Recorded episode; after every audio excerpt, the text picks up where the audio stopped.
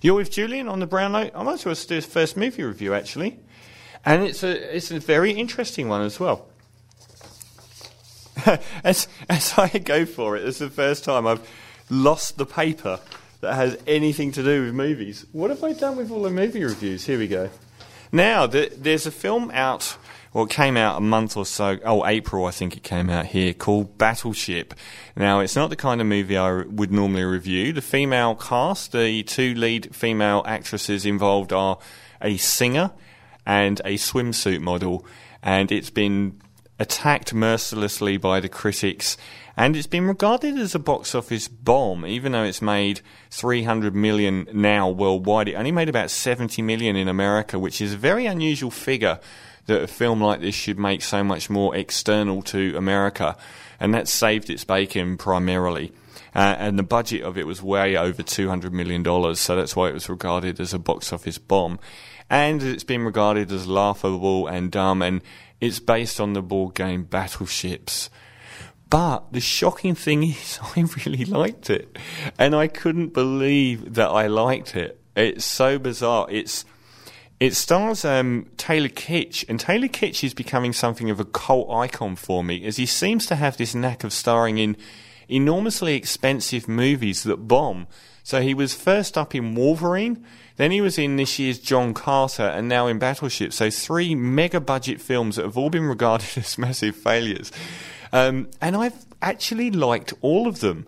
Um, and I think I possibly like this one even more than the other two. Um, the reason I like it is if I see a film like Bad Boys, um, uh, which is like the the bottom scraping level of filmmaking for me, it's the fact that it's got um, it's cynical and it's nasty.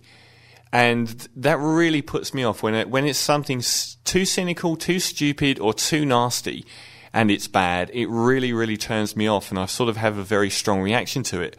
Why I like Battleship is it's actually quite sweet natured. It might be a mega budget film, but it's it's shot through with witty commentary all the way through. Some of the dialogue you laugh at the screen and it's terrible. But there is continual little banter and jokes between the characters that are actually fairly amusing. And it does make the time go by rather well. Um, and I was also, I was also very impressed that someone would have the gall to try and make a movie about battleships. It's kind of like making a movie about noughts and crosses. It's almost a high concept movie that they've actually managed to factor this into the plot of the film. How do you factor in the game of battleships? And they do it. Um, do you really need me to tell you any of the plot? It's basically people go out on a naval exercise, aliens appear, and they have this sort of thing going backwards and forth. I didn't mind it at all. I found it of an enjoyable film. It's too long, like a lot of these films are, and it reminded me in that regard of Transformers, the first Transformers movie, which was nowhere near as awful as the subsequent ones. And and that, that's a good example of a film that started off with a fairly sweet nature behind it and then turned into this horrible, brash, cynical brand with two terrible sequels. Um, but this is a way better film than Transformers was. And um, Taylor Kitsch is good. I liked his performance.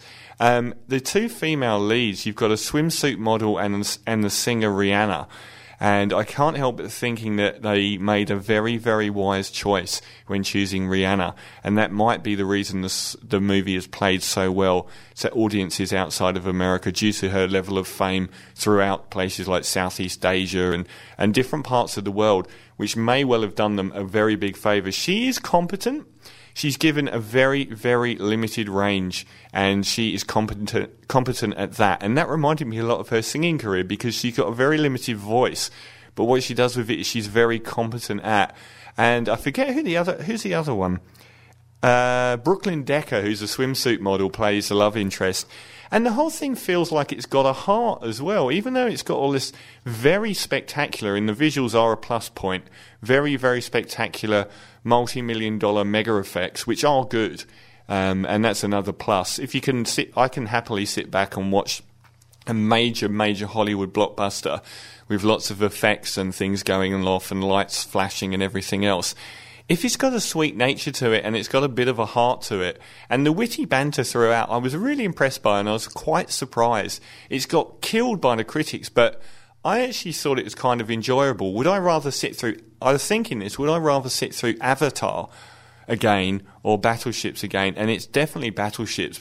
Avatar's so po-faced and self-important, so self-serious, and this is silly, and it knows it's silly, and it amps up the silly, and it's really quite an enjoyable film. So I'm shocking myself by giving it a 7.5, which I would have thought I would have given it like a 2 if I'd have uh, read everything about it before saying. So it's um, uh, directed by Peter Berg. Where he goes from here, I don't know how you would make a sequel to a movie about battleships, but it's fairly good fun. And the um, it's set off the coast of Hawaii, so you get Hawaii is a like photogenically stunning place. So there's heaps of beautiful scenery in it as well, and it looks really rather nice. So yeah, a, a plus from me for shockingly enough for the movie Battleship. Still to come,